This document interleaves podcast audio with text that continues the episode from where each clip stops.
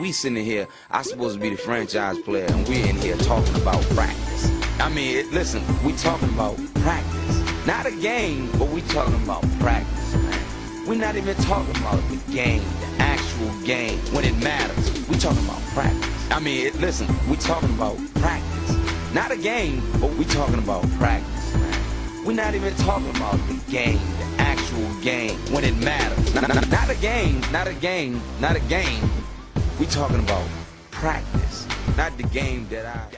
Ciao a tutti, benvenuti a una nuova puntata di We're Talking About. Qui con voi sempre Carmine Schitto. Oggi due ospiti d'eccezione. Da un lato Francesco Andrianopoli, conosciuto come Fleccio. Ciao a tutti. E a sostituire l'indisponibile Alessandro Gatti che ci ha abbandonati, eh, Riccardo Iannacone. Buonasera a tutti o buon pomeriggio se la state ascoltando di pomeriggio. Carmine, di la verità, due Lakers non si poteva, quindi abbiamo detto uno Lakers, e uno Celtics. Due Lakers non si poteva, quindi riproponiamo la finale di quest'anno, giusto? Un po' Eh, di par condicio, dai. La finale di quest'anno. lezione.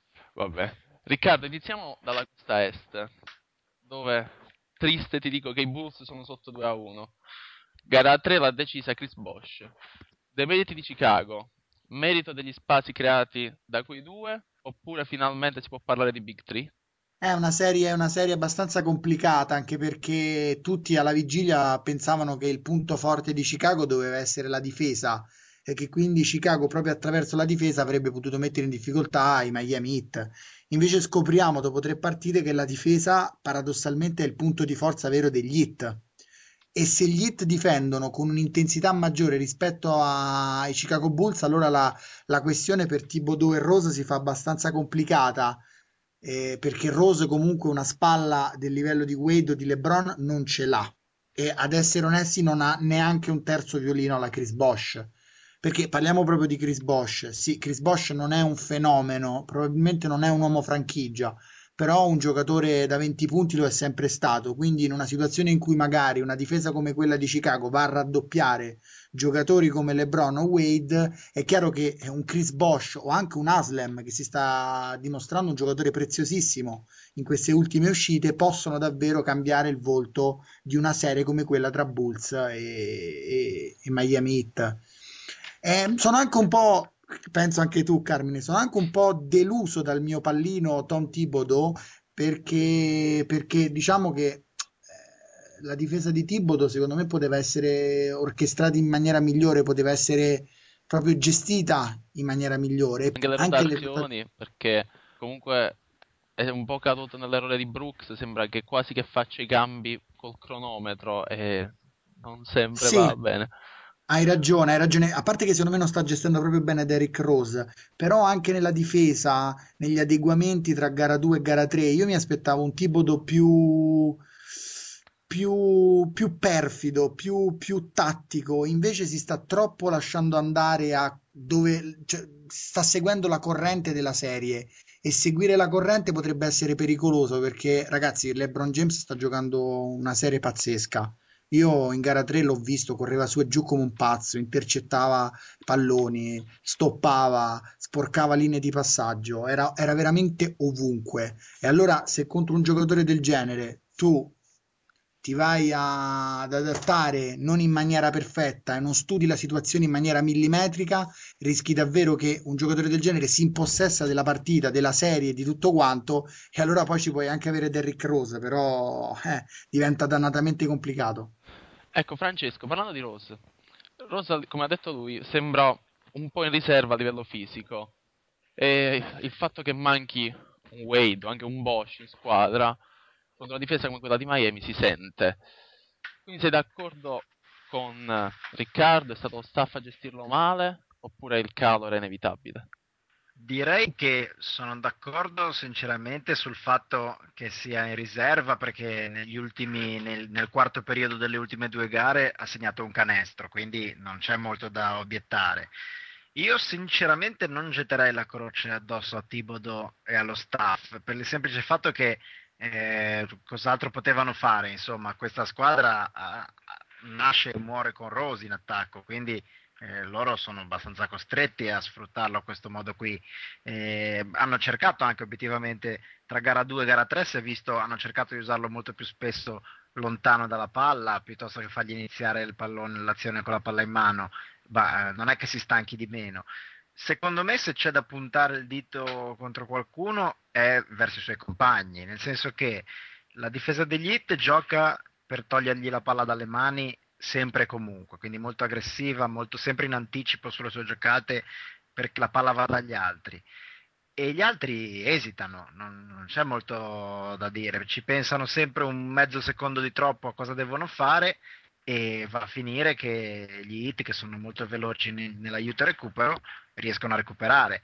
Eh, nel commento dopo gara 1 avevo detto quanto mi era piaciuto Noah per le sue decisioni veloci, eccetera, eccetera. Non si è visto più niente di quello. Insomma, lo stesso Noah, eh, anche lì, complimenti agli hit. Spolstra ha visto che Noah passava la palla velocemente e divinamente. Adesso, quando Noah riceve la palla in post alto, gli tolgono le linee di passaggio. A quel punto, Noah dovrebbe immediatamente attaccare il canestro. Invece, gli levano una linea, gli levano un'altra linea di passaggio, lui ci rimane lì, ci pensa, ci rimugina sopra e, e la difesa recupera. Insomma, io direi che da Noah a Boozer a Deng, eh, tutti, tranne, tutti tranne Taj Gibson praticamente. L'unico che è veramente aggressivo, che si fa vedere, che si fa trovare libero per gli scarichi è Taj Gibson e non a caso nel quarto periodo di gara 2 e gara 3 il miglior marcatore dei Bulls è stato lui. Ascolta, per esempio Corver mi sembra che in gara 3 abbia tirato tipo una volta dal campo. Là è sempre il discorso che fai tu di mancanza di aggressività o non viene proprio cercato? È un, è un discorso secondo me nettamente di mancanza di aggressività, cioè si muove lento, si muove indeciso, insomma in quei casi lì il, il bloccante o comunque l'uomo lontano dalla palla deve fare un movimento netto e preciso, non solo per, per distanziarsi, per garantire la spaziatura, ma anche proprio per, per, farsi vedere. Insomma, Rose o un qualunque penetratore di quel livello lì si muove a 200 all'ora. Se tu ti muovi a passetti e a, a mezzo metro alla volta, non c'è lo spazio e non c'è il tempo per farti avere uno scarico. Se tu ti vuoi far trovare, il movimento deve essere eh, rapido e, e netto non può essere un movimento eh, caracollante. Corver caracolla e, e, non è un mistero che, che, poi, anche se ti arriva la palla, in quelle condizioni non, non la ritmo. metti. Insomma. Eh, cioè... Carmine, dimmi, dimmi. Carmine, io da, sono d'accordo con Fletch per quanto riguarda l'attacco dei Bulls. Eh, in effetti c'è questa mancanza di aggressività che si, che si, nota proprio anche a livello mentale. La cosa che mettevo in risalto io per quanto riguarda lo staff era secondo me sulla difesa perché per quanto io ho potuto vedere tante partite di Thibodeau, perché non era un segreto che comunque Rivers era aiutato da Thibodeau negli aggiustamenti e proprio nell'allenamento della difesa, io credo che in alcune cose Thibodeau forse abbia sottovalutato l'attacco degli hit e mi riferisco al fatto che magari un giocatore come Bosch magari può essere preso in giro nei forum da noi, ma io credo che queste libertà non gliele si possa lasciare in una finale di conference tra quei due a creargli quegli spazi, cioè, esatto. Spazza. Esatto, e poi un'altra cosa, e questa è una domanda che rivolgo a te, ma anche a Fleccio, magari, visto sì, te sì. per quanto, in quanto tifoso Bulls. Com'è possibile che in gara 1 i Bulls hanno co- dominato a rimbalzo in quella maniera spaventosa e poi nelle due successive partite sono completamente scomparsi? Ma io... Perché ha- hanno subito anche a rimbalzo. Io penso che comunque allora, io temevo tantissimo Aslem, lo dicevo da prima della serie, dicevo se torna Aslem è triste e effettivamente purtroppo ho avuto ragione.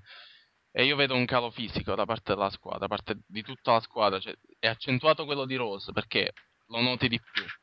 Però l'uomo più deludente di Chicago in gara 2 e gara 3 è stato Noah, probabilmente. Mm. Sia molto più sì, lento sì, negli aiuti, molto meno intenso. E visto che comunque non è un Olajuwon in quanto a tecnica, se Noah viene a mancare di intensità, certo. manca il 90% del giocatore che è.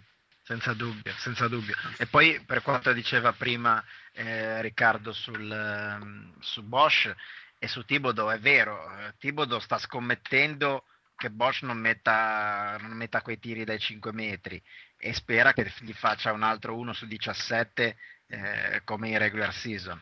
se Bosch li mette eh, la partita è chiusa e, e, e diciamo il bluff di, di Thibodeau viene, viene scoperto. È Vabbè. questo il problema.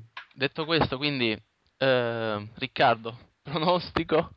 Eh, guarda, secondo me il pronostico dipende tutto da stanotte. Se i Bulls riescono a fare una prova d'orgoglio, riescono a strappare di nuovo il fattore campo e vanno sul 2 a 2, io credo che l'inerzia va dalla parte di Chicago e nonostante Rose possa essere cotto, credo che i Bulls la portano via o 4 a 2 o 4 a 3. Hai fatto Se lo invece stesso pronostico con i Celtics? Non ti è andata bene.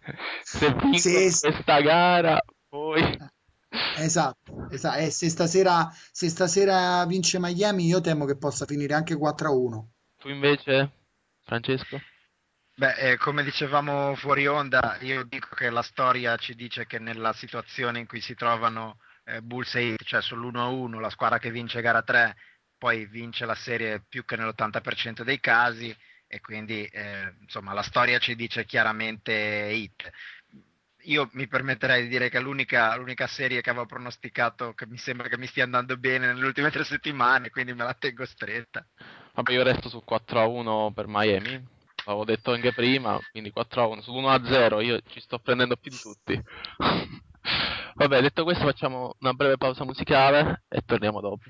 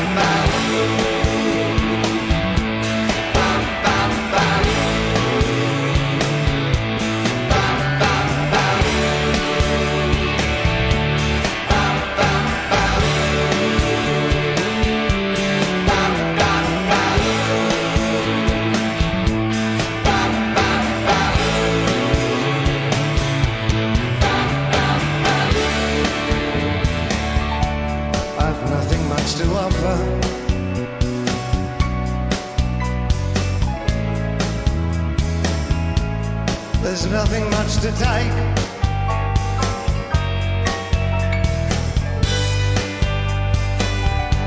I'm an absolute beginner.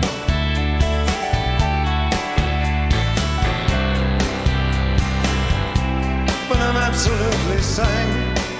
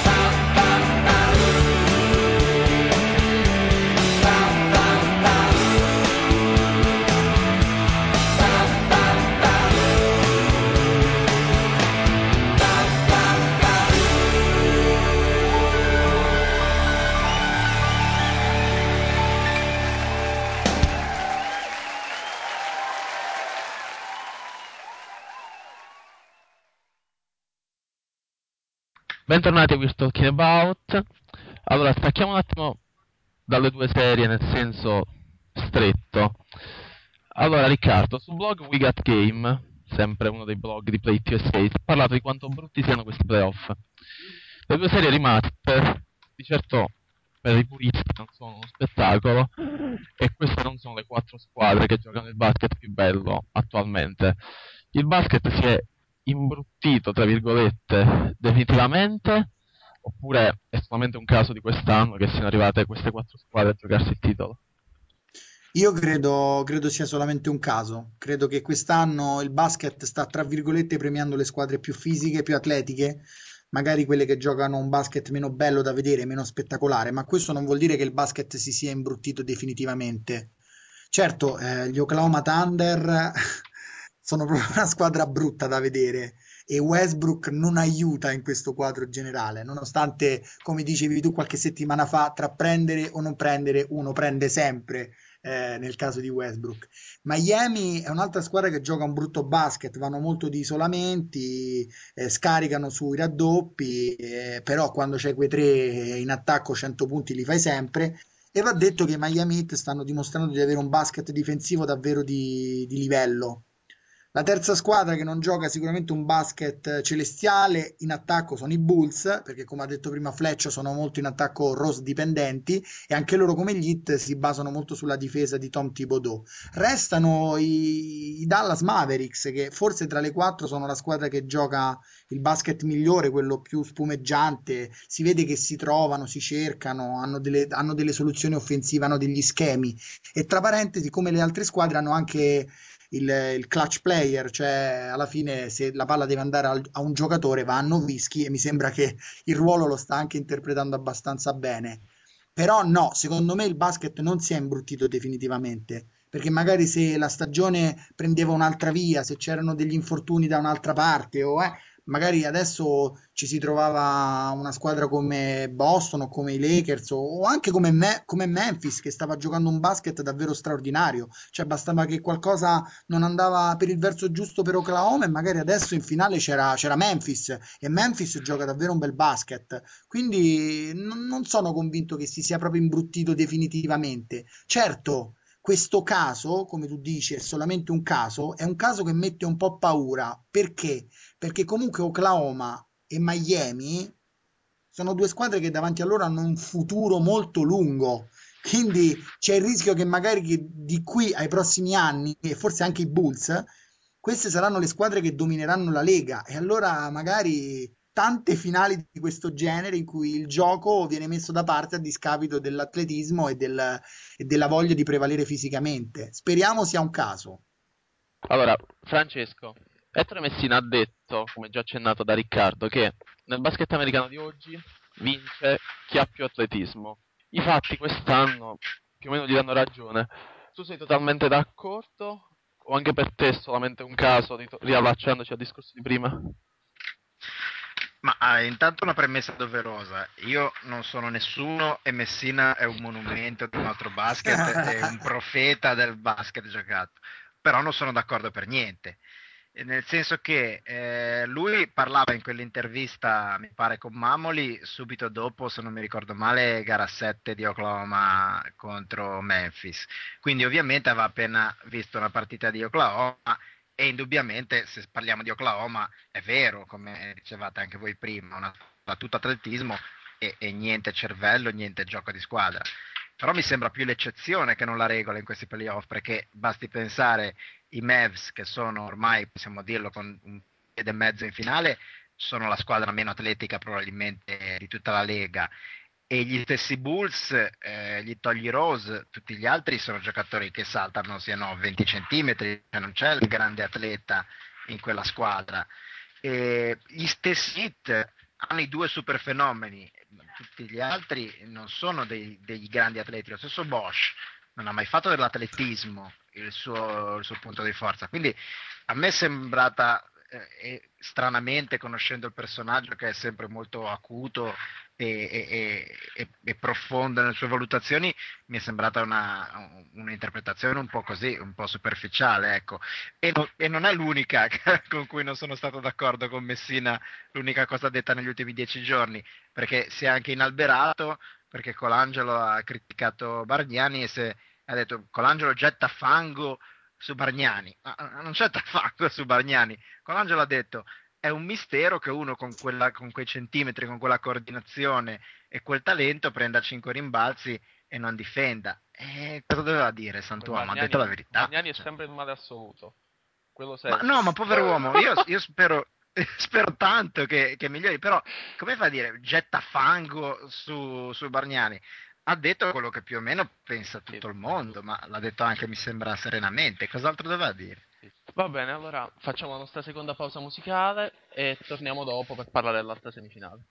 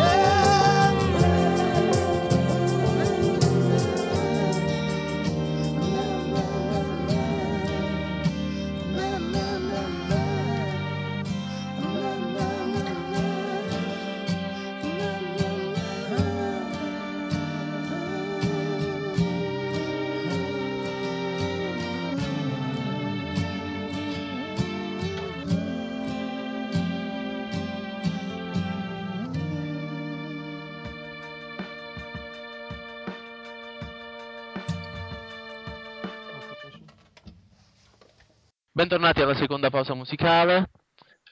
Facciamo la terza e ultima parte riguardante l'NBA prima di cedere la linea al Poz e ai suoi deliri universitari. Allora, Francesco, Dallas ci ha sorpreso ancora. Io personalmente credevo che dopo l'1-1 i Buffs sarebbero crollati. E invece... E invece i Mavs eh, ci stanno facendo vedere che quest'anno la musica è cambiata, insomma, non, eh, non gli fa più paura niente, sono sempre, eh, come sono sempre stati, una squadra di grandi parziali che ne prendono e ne, e ne, e ne danno e ne, e ne cedono 15-20 in pochissimi minuti. Eh, questa volta però ci credono, questa volta eh, fanno il loro gioco, non smettono mai di eseguire e eh, contro una squadra come i Thunder che vuoi per colpa del coach staff, vuoi per colpa dei giocatori eh, con un quoziente intellettivo cestistico e non molto basso, eh, non esegue mai e la difesa è, è, palese, insomma. Non mollano mai, eh, eseguono, eseguono, eseguono, sia da un lato che dall'altro, non fanno niente di di straordinario o di rivoluzionario, fanno cose semplici ma le fanno molto bene e, e secondo me c'entra anche, c'entra anche un po' eh, l'esperienza, insomma sono giocatori che ne hanno viste di cotte e di crude, generalmente hanno visto più quelle dalla parte sbagliata della sorte che non da quella giusta eh, giocano diciamo senza più paura, non hanno più niente da perdere e, e l'esperienza si sente, insomma, eh, certi, certe palle rubate di Kid a, a Westbrook in questa, in, questa, in questa, serie sono impressionanti, cioè, con, con Westbrook che va dentro a 200 all'ora e Kid ci mette una mano come per dire guarda tanto io ne ho già viste tante, io te la vengo a prendere questa. Guarda, e riallacciandoci alla scorsa puntata, questa volta non si è vinto nonostante Westbrook. Eh, questa volta la situazione Westbrook si sta facendo un po' complicata. ecco. Eh vabbè, vabbè eh. ci dimentichiamo che ha 22 anni, cioè, che sono, le due stelle sono degli 88, le due principali co-star sono 2,89. Forse chiedevamo un po' troppo sì. a Oklahoma City. Sì, forse sì, però a 22 anni, ma eh, insomma il tipo di gioco quello è e quello rimane, cioè Bryant giocava a 18 come giocherà a 38, Kid giocava a 18 come, giocherà, come gioca a 38, anche se adesso ci ha aggiunto il tiro da fuori. Westbrook sarà questo, cioè si parla sempre di, di guardia nel corpo di un play. Westbrook è una guardia e basta, cioè non è, non è però, un Rose. Per... Però ascolta, Bryant giocava così quando aveva 18 anni, però Bryant a 18 anni ha trovato Phil Jackson. Westbrook ha trovato Scott Brooks, che se non è il più criticabile dei Thunder, lo è forse dopo, eccezione fatta per gara 2, dove mi ha stupito facendo, dando così tanta fiducia alla panchina io non pensavo, io pensavo che anche lui avesse cambi col cronometro, a un certo punto entrano e escono questi indipendentemente da come stia andando la partita. Ma eh, io ti dico, l'opinione comune, cioè in questo momento lo stanno massacrando Brooks, cioè su Twitter in questo momento è il più massacrato anche più di Westbrook. Io non sono totalmente d'accordo, eh, nel senso che ehm, non so come dire, non, non, non, è un fenomeno, non fa niente di straordinario, però lui i giochi li disegnerebbe anche, eh, sono, si vedono troppe, troppe coincidenze che fanno capire che sono i giocatori a rompere i giochi o a non eseguirli eh, fino in fondo o a volte a non eseguirli neanche dall'inizio. E poi magari uno può dire, beh, non era, magari non erano giochi così a prova di bomba, oppure magari li hai spiegati male, quant'è. Ma io vedo tanti giochi rotti, ma rotti da subito, ma non solo Westbrook, questo ovviamente, questo sì. conta tutti, tutti, i giocatori di Oklahoma dal primo all'ultimo, tranne Maynor e Collison e quando ne ha voglia ehm, Arden, gli altri sono tutti molto anarchici, lo stesso Durante, eh, eh, insomma non è, che, non è, che, sia uno che segua le tracce dello schema molto bene. Secondo me, estremizzando il concetto, se inverti Brooks e Carlisle la situazione rimane la stessa, perché sono tutte e due squadre che giocano una pallacanestro elementare con concetti semplici e, e, diciamo così rodati, solo che da una parte hai dei veterani che eseguono, eseguono, eseguono e non mollano mai e, e sono sempre sul gioco e sanno sempre come recuperare il gioco anche se non si è sviluppato come stava andando. Dall'altra parte hai dei ragazzini e anche non più ragazzini, ma comunque eh, poco brillanti da quel punto di vista, che eh, alla prima incertezza mandano il gioco a gambe all'aria e iniziano a improvvisare e non fai tanta strada così. Concordo, concordo con Fletch, secondo me eh, la, il punto focale degli Oklahoma è proprio quello. E dirò un'altra cosa, proprio mi appoggio ulteriormente al, al commento di Fletch e dico che durante appoggiati, le sue appoggiati, questa serie eh, secondo me Durant, Durant come, come, dicevi pochi secondi fa ha delle colpe in questa, in questa serie. E credo che sul più 10 nella partita di ieri notte quando tu spari quella tripla o era più 8 più 10 non mi ricordo bene comunque Durant con pochissimi secondi sul cronometro spara una tripla senza senso non lo so secondo me un giocatore con, con un talento del genere dovrebbe cominciare anche a lavorare sul, sull'aspetto mentale della partita perché se, senza, senza, l'aspetto mentale non si vince e credo che forse LeBron ci sia arrivato dopo tante mazzate. E quello è un, esempio, è un esempio perfetto secondo me, cioè lì non si può dire che sia colpa di Brooks, cos'è? Brooks ti ha detto prendi un tiro da, da 12 metri. Esatto, esatto, esatto. Allora, eh, Riccardo, chiudiamo quindi. Dallas è sul 3 a 1. Dirk è un passo dal ritornare in finale e credi che questa volta la squadra di Cuban abbia possibilità contro una tra Chicago e Miami, anzi no, no contro Miami? allora, innanzitutto una premessa per Novischi che sta giocando dei playoff davvero fantastici. Da appassionati della pallacanestro non si può non, non applaudire le prestazioni di questo non più ragazzo proveniente dalla Germania che sta incantando ma già a gara 1 eh, ci ha lasciato tutti quanti di sasso, una, una, prestazione da 48 punti con 15 tiri, cioè l'intelligenza fatta persona. Ma non solo Novischi, secondo me questi Dallas vanno elogiati anche come, ribadisco, riprendo le parole di, di Fletch, cioè eh, Kid a 38 anni sta giocando una pallacanestro fantastica, ma anche Marion, anche Stojakovic, Chandler, ma io, io faccio il tifo a questo punto per i Dallas perché sono la squadra romantica di questi playoff 2011. Eh, Tutti sperano che Novischi o Kid si mettano questo dannato anello al dito e speriamo tutti quanti che sia così. Però se tu mi chiedi se Dallas ha una chance contro Chicago o Miami, io temo che Dallas parta nettamente sfavorita sia contro Miami che contro Chicago. Però se fossi un tifoso di Dallas, io spererei proprio che capiti Miami, perché secondo me Dallas ha più possibilità con Miami per diverse situazioni. Perché forse Miami tra, tra, tra le due è quella che soffrirebbe di più il gioco di Dallas, soffrirebbe di più i parziali di Dallas. E inoltre Dallas, questa Miami, secondo me se la porta proprio come un dente avvelenato, se lo porta dietro da diversi anni quindi non vorrei che magari Dallas, avendo Chicago tra le mani, pensasse che è quasi fatta. No, no, no, secondo me Dallas merita Miami e credo che forse una finale Dallas-Miami accenderebbe non poco lo spettacolo sugli spalti e anche sulla televisione. Se ci sarà Dallas-Chicago, io credo che Chicago vince il titolo quest'anno. Però visto che Miami è al momento la favorita nella serie ad est, forse Dallas qualche speranzuccia ce l'ha, soprattutto se Novischi continuano su questo ritmo. Un'ultima domanda a tutti e due. Non credete nella rimonta di Oklahoma City? Eh, no, non ci credo perché quel famoso 80% e più valeva per, anche per Oklahoma ovviamente.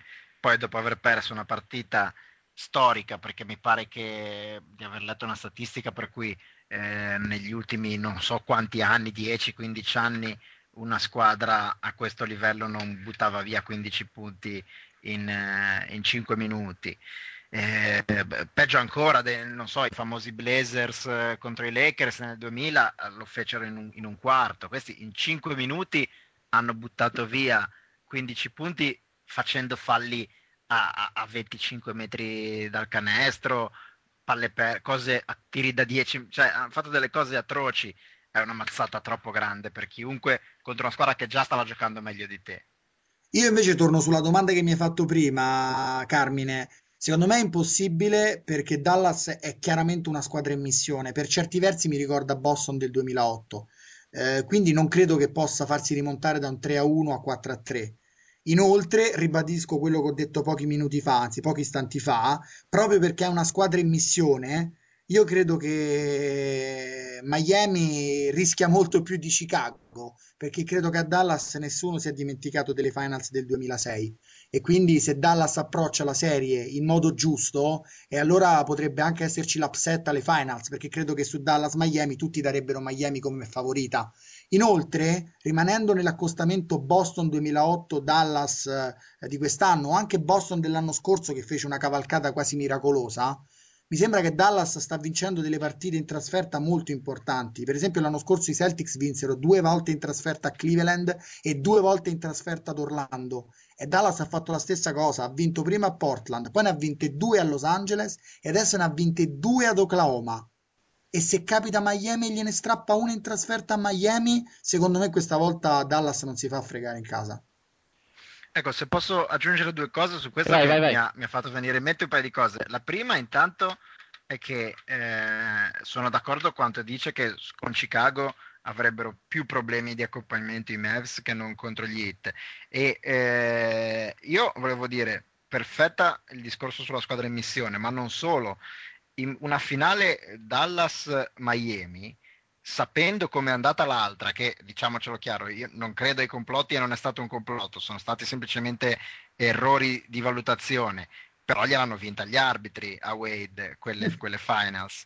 Quindi diciamocelo chiaro, in una finale che si ripresenta così, il peso addosso agli arbitri che ogni fischio a Wade si vedono tutta l'NBA e tutti gli, gli appassionati che dicono eccolo lo state facendo di nuovo si rischia che loro per compensare diano, inizino a dare vantaggi ai Mavs e inizi a mandare Nowitzki di 10-15 volte in lunetta lui e lì la partita è finita prima ancora di iniziare e eh, diciamo questo si unisce alla squadra in missione e io vedo penso che gli possano fare molta paura in una finale molto più che ai Bulls Allora, dopo aver detto questo, io direi che con la parte riguardante l'NBA possiamo chiudere.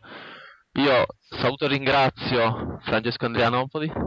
Salute a tutti, io metto via il libro di Rodman che non ho avuto occasione di decantare.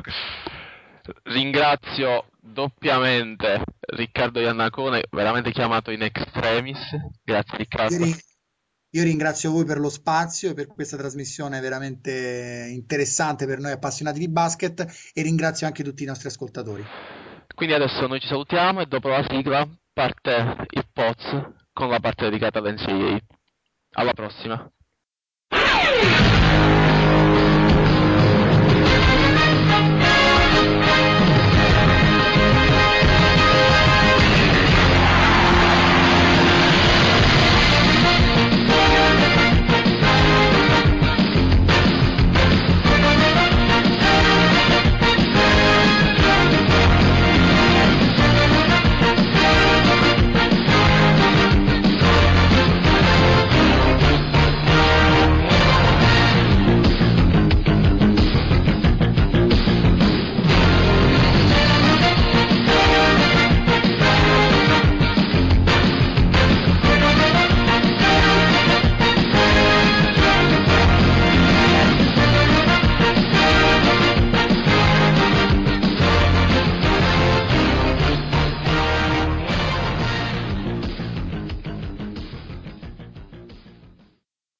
Bentornati a We're Talking About, sono ovviamente il Poz, siamo alla seconda parte della puntata e eh, parliamo di prospetti che passeranno all'NBA attraverso il prossimo draft del 2011.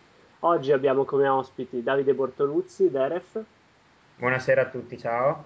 e Michele Talamazzi. Buonasera a tutti. Nick, eh, il tuo nick su Playit? Non ce l'ho il nick su Playit, su altri forum sono Ghostface, ma ormai non, non scrivo praticamente più, quindi Lui è un giornalista professionista che non si sporca le mani con noi, capito? Ah, ok, ok. Allora, prima di parlare dell'International, come abbiamo promesso nelle puntate precedenti, settimana scorsa c'è stata la combine eh, dove i talenti che dovranno entrare nel draft sono stati misurati come servizio militare. Eh, Derev, ci puoi raccontare qualcosa?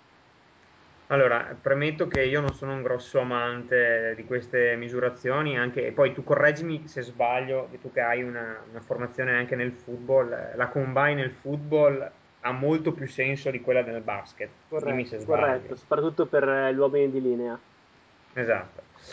Però nel complesso mh, è inutile fare i puristi, ci sono delle indicazioni che sono sempre molto, molto interessanti e significative. In particolare quella che, che a detta di tutti sarà al 90% la prima scelta assoluta, che è Kyrie Irving, è risultato essere mh, sensibilmente più alto di quello che ci si aspettava, con una buona apertura alare, non paragonabile a quella dei, dei grandi prototipi delle point guard dei grandi hype atletici che abbiamo adesso nell'NBA come Rose, Wall o Westbrook, però ha una, un'altezza e una- uno stacco da fermo che è paragonabile a quello di, di Deron Williams, per cui siamo comunque in uno standard che in NBA ci può stare benissimo. Viceversa, ad esempio, un'altra buona point guard eh, di questo prossimo lotto che è ehm, Knight. Knight, ad esempio, è risultato essere più basso di quello che mi aspettavo in televisione, addirittura essere leggermente più basso di Kyrie Irving. Dalla sua, però, ha il fatto di avere il più basso tasso di massa grassa tutto il lotto e quindi di essere asciutto ed, ed esplosivo al punto giusto. Mentre Irving è un ciccione. Sì, perché vabbè, gli hanno trovato il 10% di massa grassa, però lì è legato secondo me anche al lungo periodo di inattività e, poi insomma mi fa quasi strano perché insomma uno con quella velocità di base, cioè, trova il tempo che trova per la misurazione. Poi Davide, se non sbaglio, anche Fredetta ha perso qualcosa nella misurazione, o no? sì, se non sbaglio sì, Se non sbaglio è stato però misurato 6 piedi. eh, sei piedi e tre quarti, sì. Sì, tra l'altro, toglietemi una curiosità, ma eh, le misurazioni, la combina è l'unico posto nel mondo dove un paio di scarpe eh, ti regala dai 6 ai 10 cm Eh di altezza. Sì, è spaventoso, non so che cazzo usino le scarpe con i tacchi o col rinforzino come quelle di Berlusconi, non lo so, boh. Oh, attenzione, siamo in eh, pieno, eh, in piene Par elezioni condicio, par condicio, par condicio, condicio. quindi di- diciamo qualcosa anche contro Bersani, già che ci siamo. No, no, basta comunisti a Milano, no vai, basta. Allora, ehm, poi ehm, sicuramente tra, mh, tra le shooting guard, le- comunque tra i piccoli, impressionante è, è l'apertura alare di Marshall Brooks, che ha fatto registrare una cosa abbastanza impressionante come, come apertura alare. Comunque sembra un ragazzo che sembra mh, interessato a darsi da fare e a mettersi a disposizione del team che lo sceglierà, perché ecco, tra il potenziale, quello forse è quello più interessante, per quanto adesso sia ancora indietro sotto svariati punti di vista, ma potrebbe diventare veramente un materiale molto molto interessante. Poi tra i lunghi invece diciamo che la cosa più negativa è ad esempio la massa grassa di, di Trey Tompkins che si attesta attorno a un lusinghiero 16% paragonabile a quella del, del Marcus Cousins dello scorso anno che però diciamo ha delle, de- delle capacità tecniche di giocare sotto canestro che sono un pochino superiori per quanto sia un buon passatore anche Tompkins. Nel complesso, quindi, comunque, questo è quello che abbiamo osservato. Niente di particolare, ma niente di, qualche indicazione sulle, sulle point guard soprattutto. Senti, e poi ci sono state anche delle interviste che hanno suscitato eh, un po' di discussioni nel forum. Sì, vabbè, Derrick Williams eh, sembra un pochino troppo self-confident perché, vabbè, eh, diciamo che il fatto che lui sia migliorato così tanto dall'anno da freshman e quello da sophomore gioca a suo favore, però diciamo che sono discorsi fatti, ma quando una, una franchigia deve investire su di te milioni di dollari, insomma, sei un completo di idiota se ti fai vedere così, così poco equilibrato nelle dichiarazioni, anche se magari dentro di te ti senti il più forte giocatore del mondo, insomma, riuscire- se non riesci a mettere da parte il tuo ego neanche per un'intervista, insomma, sono momenti delicati le combine, sono momenti dove, dove comunque vieni analizzato, ti, ti analizzano anche il cuoio capelluto per capire se sei, se sei valido, Sì, sì, quindi devi sono, stare attento in tutto, in tutto. sono veri scansire. propri colloqui di lavoro praticamente. Eh sì, quindi devi anche stare attento a quello che dici. Poi, vabbè, c'era il discorso lì di Brooks che sembrava che sia parlato in terza persona, poi però no, cioè nel senso bisogna stare attenti. Comunque quello che si è fatto più, più distinguere secondo me per l'arroganza è stato sicuramente Derrick Williams.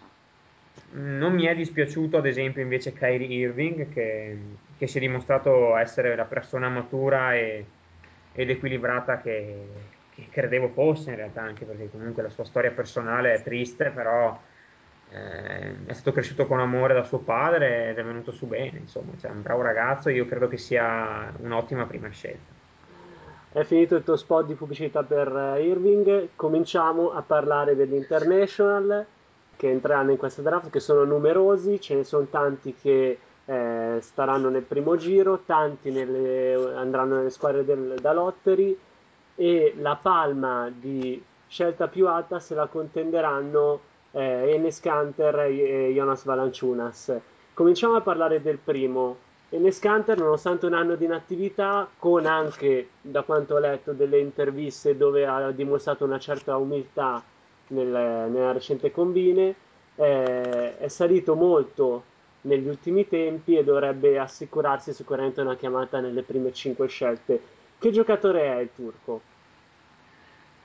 È un giocatore sicuramente eh, intrigante, completo come lungo perché eh, ha forza fisica, eh, la sa usare, non ha paura del contatto fisico, eh, guadagna falli ed è un buon tiratore di liberi al tempo stesso ha anche un buon tocco, mh, discreto gioco frontale, può anche colpire da tre anche se non è certo la sua specialità, insomma sa fare un po' di tutto la, diciamo, la sua storia è nota, ce lo ricordiamo tutti, dominare l'Up Summit dell'anno scorso battendo il record di Novitsky e io credo che questo anno di inattività potrebbe quasi giocare a suo favore perché non ci sono stati, non ci sono dei prospetti eh, tanto migliori di lui per eh, farlo scalare di posizioni e eh, tra interviste, draft combine e eh, workout individuali un giocatore così eh, non può che far sbavare eh, gli scout e i dirigenti NBA. Senza un anno di, di, di, pallacanestro giocata chiaramente ci sono tanti punti di domanda, ma forse eh, diciamo, i difetti si vedono anche di meno. Certamente. Eh, Michele, spiega un attimo il motivo per il quale Kantar è stato fermo un anno. Dopo aver giocato nel Fenerbahce in Turchia, aveva scelto di spostarsi negli Stati Uniti eh, per giocare all'high school e poi eh, è stato reclutato da eh, Calipari per Kentucky. Al Fenerbahce non l'hanno preso benissimo, hanno fatto sapere all'NCAA che eh, qualcosina in, di, in termini di soldi gliel'avevano passata eh, già loro e quindi ha perso l'eleggibilità per giocare a Kentucky. Si pensava anche che potesse tornare in Europa per quest'anno, non l'ha fatto, si è allenato individualmente, si presenta questo draft e, insomma come dicevi tu eh, sarà nelle prime 5, c'è chi dice alla 4 a Cleveland, c'è chi dice alla 6 a Washington, lui non sembra gradire eh, la destinazione Toronto, eh, poi bisogna vedere se è un bluff o meno. Nella storia del draft ci sono tanti bluff eh, fatti prima delle scelte secondo che poi te... hanno anche funzionato. Ecco. Secondo te potrebbe arrivare fatti. addirittura alla 2? La 2 dipende cosa decide di fare Minnesota. è un po'... No, per Minnesota dubito che che possa andare bene, nel senso, non fossi Minnesota eh, sceglierei dell'altro, mm-hmm. chiaramente. Secondo me oltre la, la 5 non esce, in ogni caso. Dipende Toronto se si spaventa da queste dichiarazioni. Eh, lui, se non sbaglio, ha detto che gli piacerebbe giocare a Washington. Dopo lì cioè, mancano ancora 30 giorni, può succedere di tutto, ci sono anche vecchi problemi al ginocchio che non mi stupirei se tornassero fuori e tornassero d'attualità nei prossimi 30 giorni. Poi magari prontamente anche smentiti più avanti, però. Sì, è un po' un punto di domanda Canter in tutto quanto. Ecco, quest'anno in attività ha messo, come hai detto tu, ha nascosto molti limiti facendo intravedere comunque un potenziale inesplorato e comunque possiamo dire rischioso, ecco. Rischioso, sì. eh, adesso bisogna- bisognerebbe capire, bisognerebbe vedere poi con mano quando eh, sarà sottoposto a, a dei carichi di lavoro eh, se questi problemi passati al ginocchio possono essere un problema o no. Per il resto io penso che sia un, un giocatore, eh, non dico di sicuro, di sicuro avvenire, diciamo, lo dico, ma non, non vuol dire che possa diventare per forza un giocatore franchigia, però un giocatore che avrà impatto perché ha forza fisica, ha pulizia, sa giocare, non vedo perché non, non dovrebbe far bene in NBA, ecco. E Davide, passiamo a Jonas Valanciunas, che è un centro del 92 degli Etuvos Ritas, che abbiamo visto in numerose partite in Eurolega giocare già a, a un ottimo livello, mostrando già dei lampi che fanno intravedere un potenziale davvero eccellente che potrebbe farlo somigliare al primo Pau Gasol. Eh, secondo te potrebbe essere scelto più, più in alto rispetto a Canter? Secondo me mh, no, ma non per una questione di potenziale o valore assoluto, ma forse per un- una questione di need dei team, perché alla 2 abbiamo capito che ci sono degli schizofrenici, quindi tutto è possibile.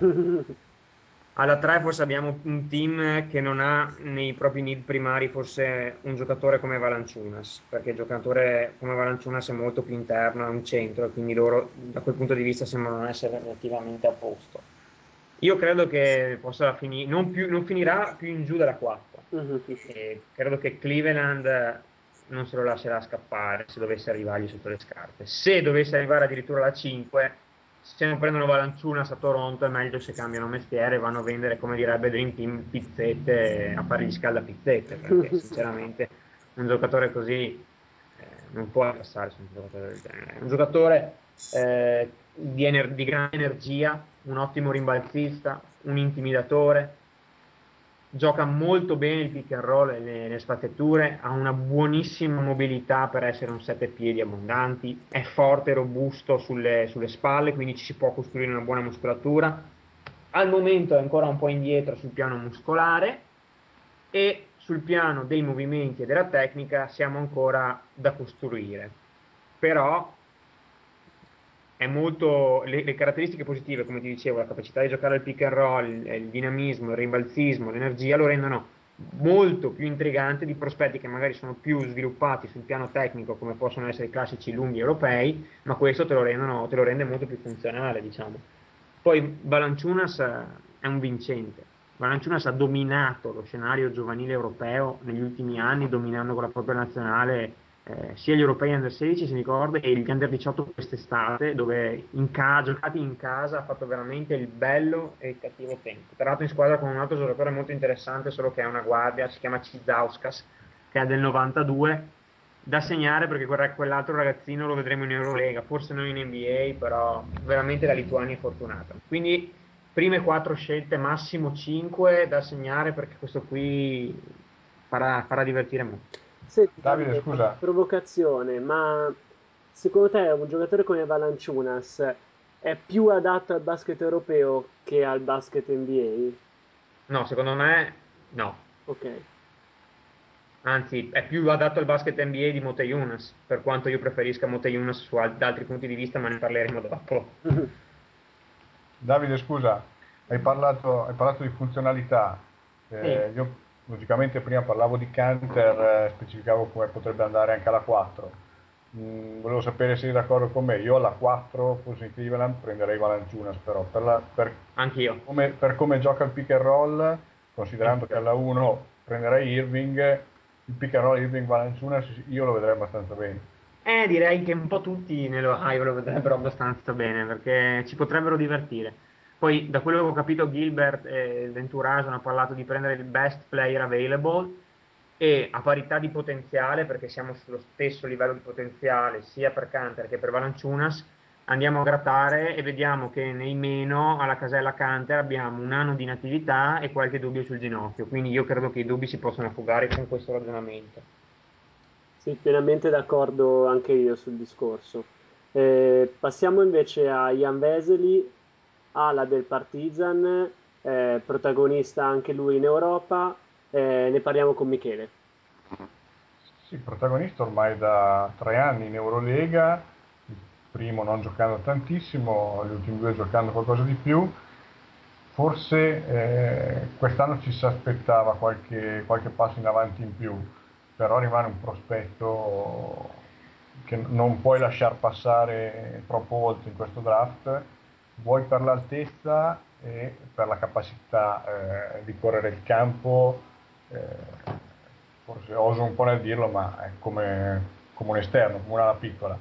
Eh, in campo aperto eh, abbiamo visto tutti sa essere, essere, superbo per come finisce, a braccia lunghissime, atletismo, a, a velocità.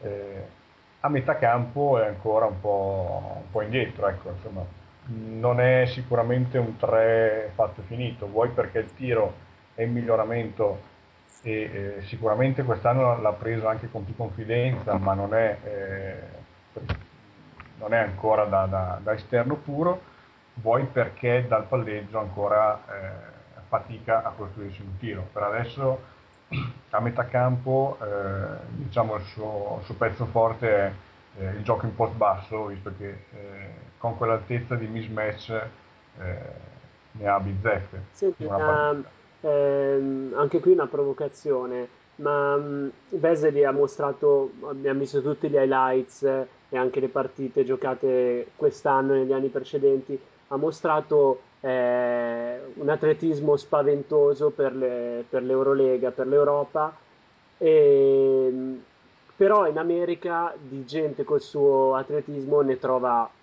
a bizzeffe, mentre eh, diciamo che porta con sé molti più dubbi rispetto agli altri due lunghi di cui abbiamo parlato precedentemente e quindi secondo te vale una chiamata tra le prime sei scelte? Mm, sì, sì, soprattutto in questo draft. Eh, sicuramente porta più dubbi perché rispetto agli altri lunghi ha un ruolo meno definito, eh, sta ancora cercando la, la, la transizione tra i, ruoli, tra i, due ruoli di ala e eh, che, non, che, è tutt'altro che facile e, e, non l'ha ancora finita. Già in Eurolega ha mostrato di, di poter marcare i tre. Eh, io ho qualche dubbio che possa farlo anche dall'altra parte perché eh, in America ci sono sicuramente tre eh, molto fisici e molto atletici, mentre lui fisicamente è ancora eh, un pochino indietro. Però eh, diciamo, il, il, talento è lì da vedere. Eh, io penso che una scelta eh, tra le prime 6, 7, 8, visto che Detroit aveva già espresso apprezzamento per lui con Joe Dumas che era andato anche era venuto in Europa a seguirlo. Eh, Washington stessa che aveva già messo gli occhi su di lui. Io penso che per potenziale eh, vada scelto entro quelle posizioni lì. Se poi riuscirà a esprimerlo tutto, questo è un grosso punto di domanda e solo il tempo ce lo potrà dire. Sì, per me scenderà un pochino rispetto alle, alla chiamata ipotizzata che dovrebbe essere attorno alla 6 però vedremo, ecco. Poi secondo me lui paga, almeno lui, gli, gli umori degli scout sembrano essere quelli di un giocatore che ha dei margini, ma che in quest'anno non ha fatto i progressi che ci, sarebbero, ci si sarebbero prospettati dopo la scorsa stagione. Ne avevo già parlato in un'altra puntata, ma se lui si fosse dichiarato dopo la scorsa stagione col Partizan eh, godendo della hype eh, che poteva avergli portato le Final Four raggiunte con la squadra serba, paragonabili a quelle che poteva aver raggiunto con una squadra NCAA, sarebbe stata una top 5 pick assicurata. Quest'anno, appunto, come ogni problema di quando un ragazzo rimane al college un anno in più, eh, possono essere il lancio di, può essere quello del lancio definitivo, ma può essere anche l'anno che fa magari sorgere maggiori perplessità. Se poi aggiungiamo il fatto che lui era rimasto soprattutto per eh, migliorare con Dule Vujosevic che, che ha preso armi e bagagli e è nato a Mosca. Per poco.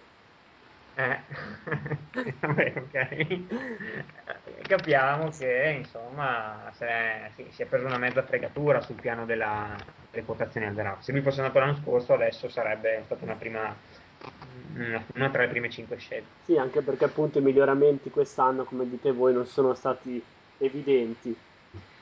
Sì, forse ha bisogno anche di migliorare parecchio a livello individuale.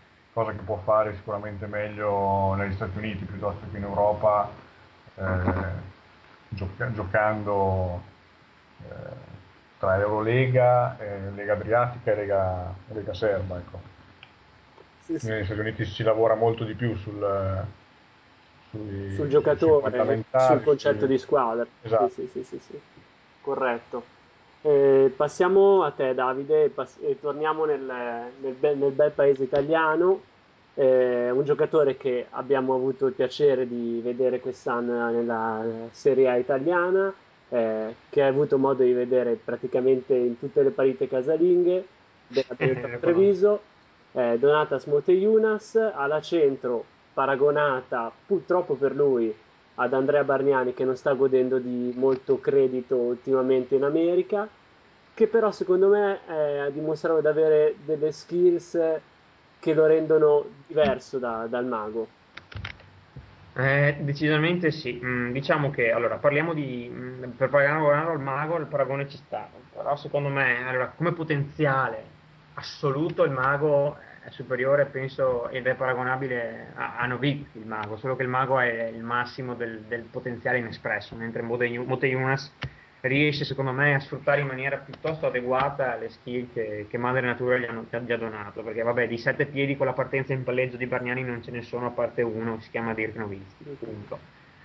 Eh, Moteyunas, come hai detto giustamente tu, ha delle skill eh, del gioco fronte, spalle e canestro molto più sviluppate, sia di Bargnani che del suo rivale Valanciunas. In più eh, ha anche la dimensione esterna, anche se il tiro da tre non lo usa con costanza ed è un po' più macchinoso, e secondo me talvolta tende un po' a soffrire il gioco fisico. Per quello prima ho detto che Mot- eh, Valanciunas, pur essendo un giocatore molto mh, più grezzo sul piano tecnico, per il suo modo di giocare e per le caratteristiche fisiche può essere più utile fin da subito proprio per questi motivi, perché Donatas a volte tende a essere un po' troppo lezioso e, e a non affrontare con la dovuta intensità la partita di contatti. Poi quando decide di giocare con cattiveria ne fa 30, vabbè, con Cremona giocava contro la, la banda Bassotti, però ha dimostrato comunque di avere delle potenzialità. Eh, è interessante secondo me il dualismo con, con Valanciunas, perché io con, con Donatas ci parlo, beh, non ogni partita perché è protetto comunque da- dall'ambiente Benetton in maniera abbastanza mh, Maniacale. morbosa quasi. Però certe volte ho avuto modo di chiedergli com'è il suo rapporto con Valanciunas, se sente un po', e lui secondo me un po' la sente, nel senso che vengono da due grandi scuole, perché lui viene da Kaunas e invece Valanciunas viene da Vilnius. Eh, questo è più di due anni più piccolo di lui ed è già un potenziale quasi superiore al suo. Lui riconosce appunto i meriti che ha Valanciunas, che sono quelli dell'intensità e delle capacità difensive, ed è conscio che deve migliorare su quelle, ma è altresì conscio del fatto di avere un talento tecnico sul piano offensivo nettamente superiore. Parlando di appunto adattabilità al gioco NBA, io credo che Valanciunas sia più adatto allo stato attuale del gioco NBA, ma che Moteyunas, se ha voglia di lavorare ed è un ragazzo estremamente serio, potrà diventare anche lui un- uno dei grandi europei nei prossimi dieci anni. Io invece dico il contrario, come ti ho detto anche prima, però vabbè, sono appunto opinioni. A me piace Sì. molto Moteyunas.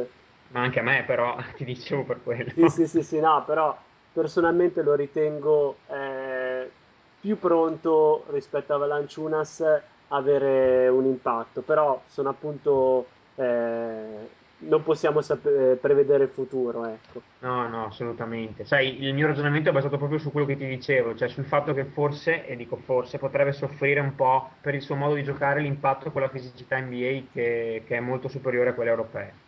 Volevo anche analizzare un'altra situazione su Moteyunas. Settimana scorsa abbiamo parlato delle ali e abbiamo parlato ovviamente di Derrick Williams, del suo crescendo durante la stagione, i suoi proprio miglioramenti dall'inizio della stagione fino alla fine dell'anno. E vedendo Moteyunas in qualche partita quest'anno, ho notato questa cosa qui. Con Repesa ha lavorato molto bene, eh, ovviamente parere esterno, e dall'inizio della stagione alla fine si sono visti proprio dei miglioramenti sensibili sul giocatore. Non so se sei d'accordo. Ma diciamo che sul piano, sul piano del rendimento sicuramente ci sono state delle- c'è stata una crescita mm, e anche secondo me eh, Refes ci ha lavorato, perché io mi ricorderò sempre il torneo di tre stagioni a Caorle dove si è preso una cazziata davanti a tutto il palazzetto che ha fatto tremare i muri. E ti dirò di più, che eh, sul piano, eh, soprattutto lui con Refes sta lavorando molto sul piano difensivo, soprattutto me lo diceva spesso a fine delle partite che lui è conscio del fatto che i suoi limiti principali siano a livello difensivo e che quindi con un coach che fa del suo credo tattico principale eh, la, la, difesa forte e le ripartenze veloci, sta lavorando molto su questi aspetti, prettamente su quelli difensivi. Per cui sì, ci sono stati miglioramenti specie nella metacampo difensiva, sono d'accordo. E ultima cosa, eh, il paragone con Bargnani nella testa dei general manager è ovvio, eh, stessa provenienza, Treviso, eh, stessa, stesso ruolo praticamente, skill che abbiamo visto essere diverse, ma eh, in un concesso, in un ambito eh, generale sembra lo stesso tipo di giocatore. Secondo te questo può influire sulla, eh, sulle quotazioni in vista del draft? Ma eh, potrebbe essere come no, nel senso che faccio il, faccio il, il ponzio pilato, perché cioè, eh, a volte il marchio Benetton potrebbe essere un buon biglietto da visita, ma eh, Schidisvili, per ogni Bargnani ci sono uno Schidisvili e un Bostian Aquar, insomma. Esatto, Cioè, esatto. quindi, sì, Volevo chiederti una cosa su, su Motia Yunas. Hai, hai- hai parlato eh, del fatto che ogni tanto soffre anche un po' la fisicità, no? sì. Eh, sicuramente. E un'altra cosa che avevo notato guardando le ultime partite, volevo, volevo appunto chiederla a te che l'hai visto molto di più. Eh, quando può eh, giocare in post basso eh, con la mancina verso il centro ha una sicurezza, quando è dall'altra parte ne ha tutta un'altra. Sì, sono d'accordo. Dipende da quando gli danno la palla e da come gliela danno. Quando si riesce a girare nel verso giusto, nel 90% dei casi finisce con un canestro o con un canestro e fallo o con un fallo, mentre nell'altro caso rischia di perderlo. E qui entriamo in un altro dei problemi della Benetton moderna, della- attuale, che è nel ruolo di point guard, dove vabbè, però stiamo divagando, però ad esempio eh, Markovic è un ottimo giocatore da transizione, però non ha ancora quelle skill di capire che il proprio miglior giocatore sul post va servito in una certa maniera e non va servito dalla mano debole. Però sì, diciamo che stiamo un po' divagando. Div- Comunque hai ragione. stiamo divagando, non ti ho fermato, ma Sono d'accordo con Michele. Ot- Ottimo, e chiediamo a Michele, passando da Moteyunas all'oggetto del mistero di, di questo draft, eh, che è venuto fuori grazie all'ultimo Up Summit, dove aveva offerto comunque una prestazione notevole. Bismarck Biombo, i commenti su di lui sui forum si sprecano, eh, si arriva addirittura a parlare di scelta mh, tra le top 5 eh, alcuni ovviamente stanno molti più, molto più schisci e parlano di eh, metà primo giro.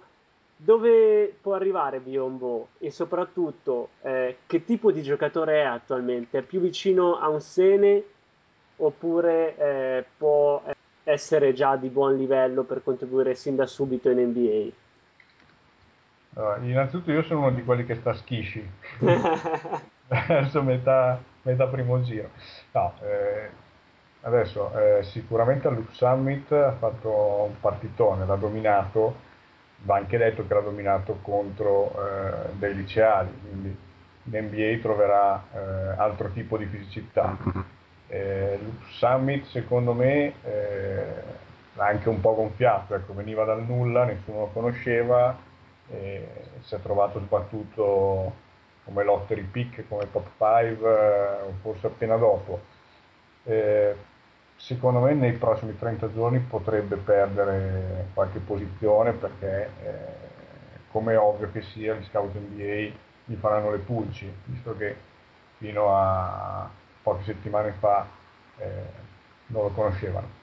Sì, perché poi gli Pregi- esempi eh, di giocatori africani che hanno deluso le aspettative ce ne sono stati tanti negli ultimi anni, quindi Ah, ci vanno molto coi piedi di piombo.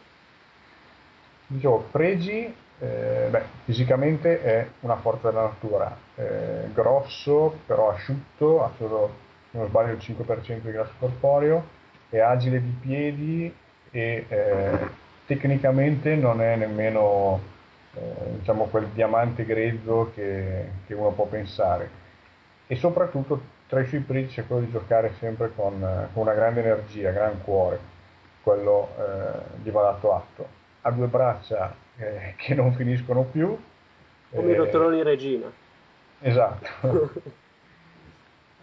dall'altra parte, eh, nei difetti, secondo me, abbastanza eh, indietro eh, a livello di, di, feeling per il gioco. Eh, dicevo prima, ehm, tecnicamente non è un diamante grezzo, eh, ha un tocco decente e eh, in post basso anche dei movimenti discreti, visto anche che i piedi li sa muovere. Però una cosa che ho notato, vedendolo un po' in Spagna, è che non, eh, non, ha un grande uso delle finte, ad esempio, quindi un avversario con più centimetri lo soffre terribilmente. E, ehm, oltre che essere poi un liberista al 50%, quindi neanche eh, uno che può procacciarsi troppi falli. E, dall'altro, dall'altro, punto di vista, sotto, sotto l'aspetto difensivo, eh, stoppate abbiamo visto tutti all'Up Summit, eh, specie quando può arrivare in situazione dinamica, tipo transizione difensiva o magari debole, eh, è fenomenale. Eh, una cosa che, che, mi ha lasciato abbastanza perplesso e che secondo me fa risaltare appunto come il, il film per il gioco sia ancora abbastanza indietro è che eh, sulle situazioni di pick and roll muove benissimo i piedi però spesso e volentieri non ha, non ha la posizione giusta. Ecco quindi eh, mi sembra ancora un po' in balia di, eh, diciamo di schemi prefissati, di giocare a memoria e cose di questo tipo. Ecco. Davide, vuoi aggiungere qualcosa tu in merito? Ma sul piano tecnico di Biombo no, mm, diciamo che per fare una, un commento su, sul fenomeno degli africani, eh, i promotori principali diciamo, appunto, di questa ondata sono sicuramente gli spagnoli della SEBE che dopo i vari Ibaka, Yenga, adesso ci propongono appunto Biombo e ci sono altri prospetti del 93, del 94 che forse di cui sentiremo parlare, tipo Pape Amadou, Mbaye che gioca con Real Madrid, insomma eh, la Selbe ha aperto le frontiere all'Africa in maniera piuttosto, piuttosto marcata, mentre noi in, in, Italia stiamo più verso l'est europeo eh, e forse, forse è il caso che iniziamo a pensarci anche noi perché sono dei materiali molto interessanti. Bene, eh, a questo punto facciamo la prima pausa musicale parlando di squadre, come abbiamo visto, che eh, sceglieranno i prospetti che abbiamo analizzato sinora, sono squadre da lottery, direi che ci sta bene la canzone Help dei Beatles. opened up the door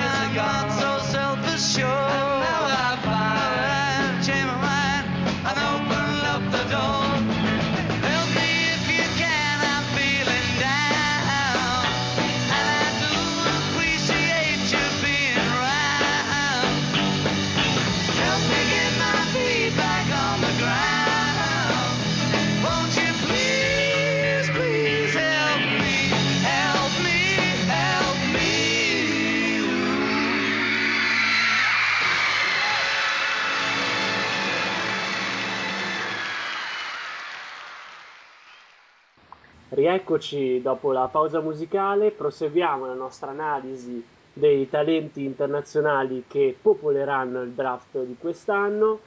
Eh, scendiamo dopo aver analizzato i possibili prospetti che andranno mh, verosimilmente nelle squadre da lottery. Adesso analizziamo eh, i talenti di fine primo giro barra secondo giro e cominciamo andando in ordine, anche se poi ovviamente la scienza del draft è una scienza inesatta, non sappiamo poi dove andranno a finire i giocatori. Facendo un mock draft virtuale, troviamo come primo della seconda parte Davis Bertans, ala dell'Olimpia Lubiana. Bertans si è fatto conoscere anche lui come Valanciunas negli europei giovanili, dove ha incantato per le sue doti di tiratore purissimo della scuola baltica. Ricorda Stombergas nelle fattezze, nella meccanica di tiro, anche se tira meglio di Stombergas. Addirittura? Anche se tira. Sì, tira con una meccanica più bella, però è, gli assomiglia da certi punti di vista. Eh, è un tiratore, si muove bene per il campo, è circa 2,6 m, 2,7 m circa eh, però appunto ha dei limiti da questo punto di vista perché è ancora fragilino, cioè muscolarmente siamo ancora alla BC e tende purtroppo ad abusare del tiro. Uh-huh. Non è ancora in grado, forse a livello NBA, di crearsi bene un tiro al palleggio, ottimo però in situazioni di catch and shoot, usa benissimo le spaziature di blocchi, non usa perché fondamentalmente secondo me non li ha ancora eh, la, il gioco spalla canestro dove visto che è comunque 2,7 m, 2,8 m potrebbe sfruttare dei mismatch nella statura nei confronti di pari ruolo. Eh. Si tratta di un giocatore molto indietro che una squadra già coperta nel ruolo potrebbe lasciare maturare un paio d'anni in Europa. Ottimo, Partiamo, parliamo comunque di un'ala piccola completamente diversa da Vesely, corretto? Assolutamente sì. Bene, bene, bene abbiamo la, la carrellata di giocatori. Eh, Michele ora ci parlerà di un giocatore che a me personalmente piace molto, Nicola Mirotic, che quest'anno ha giocato nel Real Madrid. Piace molto anche a me e allora ti chiedo subito una cosa, se tu dovessi farmi una comparison, a chi lo compareresti? Eh, urca, è dura, è dura, Davide, tu mi dai una mano? Perché mi devi passare le, le patate esatto. bollenti? No, Perché siete voi gli esperti, eh ti dico, ti dico non, per, non per fargli un torto, perché lo paragono a un giocatore che a me strapiace. Eh, io lo paragonerei un po' a Garbaosa, forse con più talento. Secondo me, eh, per talento, Mirotic era un, è un giocatore che eh, poteva stare tranquillamente in lotteria. Sì. Eh, non, ha, eh, non, è un atleta eh, strepitoso, forse meno di altri, dagli altri europei, dagli altri international da lotteria, soprattutto poi ha eh, questo contratto con il Real fino al 2016 con un buyout di supera i 2 milioni di dollari che sconsiglia eh, una scelta alta. Ecco, diciamo. Potrebbe esserci quindi un altro caso Vasquez Orlando Magic. Sì, sì, eh, ti dico, non so eh, Mirotic eh, quale impatto potrebbe avere in NBA. Secondo me ha qualche limite appunto atletico, lo vedo un giocatore forse eh, più adatto all'Europa, però è un giocatore sensazionale secondo me, per intelligenza cestistica, per il tocco, per le doti di passatore, abbiamo visto anche quest'anno in Eurolega, è uno che eh, quando entra in campo eh, qualcosa fa, non è il, il, giovane che va dentro e si nasconde, ecco, lui è uno che entra e ha impatto sulla partita, ce l'ha in difesa, ce l'ha come passatore, ce l'ha come spaziatore perché con il tiro e con la capacità di partire in palleggio può aprire benissimo il campo di fianco a un lungo vero non so, forse è una, una cosa mia eh, che lo vedo meno adatto all'NBA di altri. Però... Anch'io, anch'io, anch'io, sono d'accordo. E mi spiace perché ha un talento veramente eccellente, però appunto in chiave NBA potrebbe avere problemi, indipendentemente dalla situazione contrattuale ovviamente. Sì, senza quella secondo me sarebbe finito in lotteria comunque, senza la situazione contrattuale. Poi dopo magari facciamo un po' più fatica. Passiamo eh, invece a un oggetto del mistero, almeno personalmente, al brasiliano Lucas Nogueira, centro del Studiantes, classe 92. Davide, illuminami. Eh, illuminami è una, una, parola in questo caso, nel senso che parliamo di, di potenziale, parliamo di, di un oggetto quasi misterioso, balzato agli onori delle cronache la scorsa estate ai, mh, ai campionati americani disputati a Sant'Antonio, dove col suo Brasile ha ottenuto dei buoni risultati ed è incantato per le skill. È un, è un sette piedi, magrissimo, grandissime doti di intimidatore, apertura alare incredibile, però è acerbissimo, sia sul piano della tattica che eh, de- dei fondamentali di tiro, quindi veramente sembra, sembra tutto, tutto da impostare. Eh, in Brasile lo chiamavano Bebe, per questa faccia da bambino sembra veramente ancora un adolescente, nonostante abbia praticamente 18 anni. Eh, è stato comprato dalle Studiantes quest'estate, però non ha mai messo piede in prima squadra, ma ha giocato nella, nella quarta serie spagnola, che è l'equivalente della nostra B2, ed è una scelta che si farà sul potenziale, un team che non ha bisogno, come per Bertans probabilmente, di giocatori nel suo ruolo, un prospetto da far maturare in Europa e da ritirare quando sarà pronto, perché il potenziale c'è, ma siamo un, è un po' un salto nel buio. ecco. Senti, è possibile trovare un parallelismo per il pubblico con un altro brasiliano famoso eh, che ha caratteristiche simili come Varejao oppure parliamo di giocatori diversi? No, diverso. Varejao è un giocatore più muscolare, più, più uomo d'area. Questo può diventare perché ha anche un bel tiro dalla media. Ah, ok, perfetto. Quindi questo, Varejao se lo fai tirare da 5 metri non becca il terra. questo può diventare forte anche più di Nenè. Ah, addirittura. Sì, però devono lavorarci tanto. Cioè, in Brasile ha una, leggevo dei siti portoghesi con Google, traducevo a, a, diciamo a, a- ci sono delle grossissime aspettative su di lui e su tutta la sua annata, perché se a Loop Summit c'era un altro ragazzino del 92, eh, sulle loro annate ci sono grandi aspettative. Va anche detto che in questo momento Nenè è due Noghera. Due e mezzo. Diciamo che puntano forte su di lui per, per Rio de Janeiro 2016, questo sì. Oh, vabbè, sì, avrà già 24 anni, quindi Quindi vogliamo sperare che diventi un giocatore. in- O se no è già finito. Esatto. Miki, invece di ridere, parlami eh, di Bojan Bogdanovic del Sibona Zagabria, una guardia che ha avuto medie punti molto elevate quest'anno in eh, Lega Adriatica. Sì, anche in Eurolega è stato il miglior marcatore della prima fase a 18 di media, eh, anche se va detto che il eh, Sibone in un'annata di problemi economici con, eh, con tanti giovani giocava praticamente per lui. Detto questo, è un attaccante completo, eh, buon ball handling, buona padronanza dei fondamentali, cambio di direzione, arresto e tiro, eh, sa segnare in tanti modi, sia andando, andando dentro, puntando il ferro a destra come a sinistra. Un attaccante completo, due metri, eh, può essere una shooting guard anche in prospettiva NBA, però ha un po' di, diciamo, qualche, qualche pecca difensiva ecco, sulla- a livello di mobilità laterale che lascia qualche dubbio. Sicuramente in Europa è già un giocatore, un giocatore importante, eh, non credo personalmente che possa o che ambisca ad andare in NBA subito. Magari ci potrà andare un domani, se, se trova l'estimatore, insomma, all'inizio secondo giro ci può stare. Sì, anche perché di giocatori nel suo ruolo come scorer, diciamo, in NBA e in uscita al college ce ne sono parecchi. Davide, restando a Sibona, eh, spendi qualche parola, eh, ma non ti allargare troppo, ovviamente, No, no. per i giovani lunghi Radosevic e Zubcic. Vabbè, Zubcic secondo me è una promessa mancata, nel senso che se andiamo a vedere tutti gli scouting report e le aspettative di un paio d'anni fa, Zubcic era forse il 90 più, con maggiori aspettative dopo Rubio, anche, più, anche a livello di Muteyunas direi. Invece poi è imploso, non ha costruito delle skill adeguate e probabilmente no, forse l'NBA non è, non è materiale per lui al momento, vedremo, ma potrebbe accattare una tardissima seconda scelta, ma non lo so.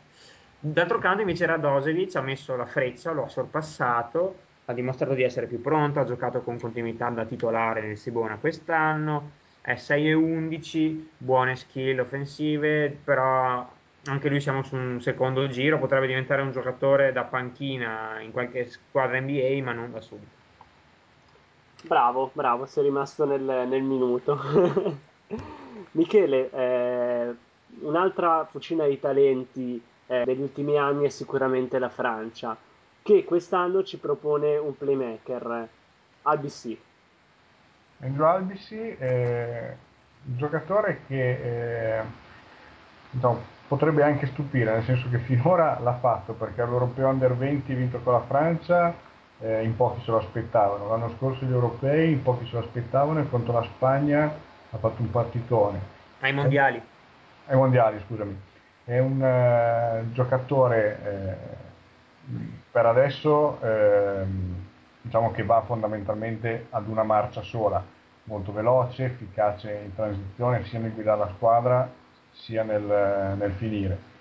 Eh, a metà campo ha ancora grosse lacune, nonostante un tiro da tre in miglioramento, anche nel modo di costruirselo. Quest'anno ha diciamo, fatto la sua prima stagione a, a Paris-Levallois, eh, diciamo con le chiavi in mano. Eh, non so, sinceramente non, non, mi sembra un giocatore che possa ambire a, ad andare subito dall'altra parte dell'oceano, anche perché eh, è listato 5 piedi e 10, quindi la statura lo penalizza un po'. Però ripeto, finora ha anche stupito quando non lo si attendeva. Rispetto al collega francese che gioca a Dallas, Boubois, dal nome impronunciabile, a che livello siamo? Ancora un passo indietro, Boubois in Europa aveva fatto qualcosina di più, uh-huh. aveva già dimostrato qualcosina di più. Poi il fatto di LBC secondo me è che giocando all'Evalua non ha ancora messo il naso ah. in un contesto europeo di alto livello, tolti gli europei under 20 e i mondiali. Sì. Sì. Verosimilmente sarà scelto forse a tardo secondo giro? Forse. Sì, può essere lì, come al solito dipende se trovo un estimatore che ci crede. Internazionale si è fatto una buona pubblicità sicuramente. E Davide invece parlami di un giocatore che almeno per me non, non, ha avuto questa grandissima pubblicità visto che credo sia la prima volta che ne sento parlare e me ne scuso per la mia incompetenza. Robin Benzing alla tedesca classe 1989 è uno di quei giocatori che viene selezionato in automatico quest'anno. Eh, è un altro dei grandi esempi di come i tedeschi stiano lavorando meglio di noi a livello di settori giovanili, perché dopo Tibor Pleiss eh, c'è lui, che è, un, beh, un'ala, diciamo 6 e 10, ottimo tiratore da 3, già alle spalle eh, delle competizioni internazionali a livello senior, gioca in Bundesliga con l'Ulm. Eh, diciamo che è un giocatore prettamente perimetrale, non un grande atleta, eh, non sfrutta ancora a pieno eh, il gioco canestro come potrebbe, visto che comunque è ben strutturato, buon tiratore. Siamo sui livelli di, come tipologia di giocatore simile a Bertans, però meno tiratore puro, penetra meglio, meno talento complessivo, forse lo vedo più d'Europa, se cresce potrebbe, ma sai, sono quei prospetti che potrebbero come non potrebbero essere se- selezionati. Più interessante di lui in prospettiva è Neumann che ha un 92 che gioca col Borose, ma ne parleremo magari nei prossimi anni. Li vedremo comunque agli europei di quest'anno nel girone Sì. contro l'Italia, vero? Sì, sì, sì, ma la Germania secondo me ci batte, però lasciamo Ah, dai, dai.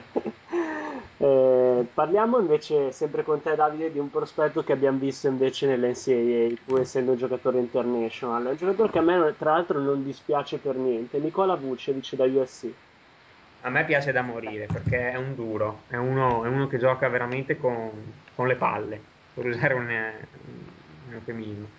È cresciuto molto negli ultimi, nell'ultimo periodo, eh, quasi un sette piedi, mani dolcissime, ben strutturato per il ruolo, ottime, ottimi fondamentali, eh, ha una formazione culturale americana. Eh, io vi dico che secondo me questo potrebbe essere una delle steal of the draft, eh, in tardo primo, potrebbe finire addirittura in tardo primo giro.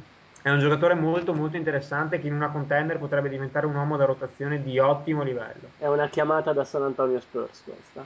Ecco, diciamo che non so se sia lo giocatore adatto per loro, ma è un giocatore da squadre che sanno scegliere abbastanza bene al draft e che possono inserire un giocatore pronto al bisogno. Quindi sì, sì, se intendi quello sì. Sì, sì, intendo quello ovviamente. Michele, parliamo di un altro giocatore invece che è emerso quest'anno in Italia, un'annata orribile dall'Automatica Roma. Eh, a mio avviso anche lui un ottimo giocatore, anche se non riesco a intravedere un vero potenziale NBA. Niad Diedovic, guardia appunto dell'Automatica Roma. Sì, sono d'accordo con te. E... Infatti, sinceramente, sono rimasto anche abbastanza stupito del fatto che si sia dichiarato, visto che eh, non è il suo anno, essendo lui un 90. Prima cosa da dire su di lui, come hai detto tu, in un'annata eh, disgraziata come quella di Roma, eh, lui c'è sempre stato, è stato il più continuo, quello che ha mostrato più personalità, uno dei pochi eh, che non è andato a fondo. Ecco, questa sicuramente è la cosa più positiva di questa sua stagione. Di proprietà del Barcellona, l'anno scorso era in prestito all'Obradoiro con cui è retrocesso, eh, quest'anno a Roma, vabbè, è andata meglio sicuramente a livello di, di, di risultati eh, e anche personalmente. Eh, ha dimostrato di essere efficacissimo in penetrazione, specialmente a destra, un po' meno a sinistra, mostrato progresso anche nel tiro da fuori. E, insomma, sicuramente un buon giocatore, come hai detto tu, mh, non lo vedo eh, diciamo, pronto per un salto in NBA, sicuramente non adesso, probabilmente neanche fra qualche anno. Fisicamente è abbastanza, abbastanza indietro. Mhm. Sì, diciamo che appunto, come hai detto tu, potrebbe correre il rischio di portare un po' sfiga. No, No, non, non volevo dire Sì, questo. sì, scherzi a parte, parlavamo prima di Vucevic del fatto che abbia sia un giocatore con eh, due palle, usando l'eufemismo di Davide, eh, enormi. Diedovic, anche lui, eh, in fatto a volume di, di palle, non è molto da meno. Un raggio di sole in una, in una stagione di merda, praticamente. Bene, allora concludiamo l'analisi dei talenti internazionali. Non potevamo trascurare purtroppo l'odiata Spagna, almeno per me. e parliamo dell'ala di Fuenlabrada, Savi Rabaseda.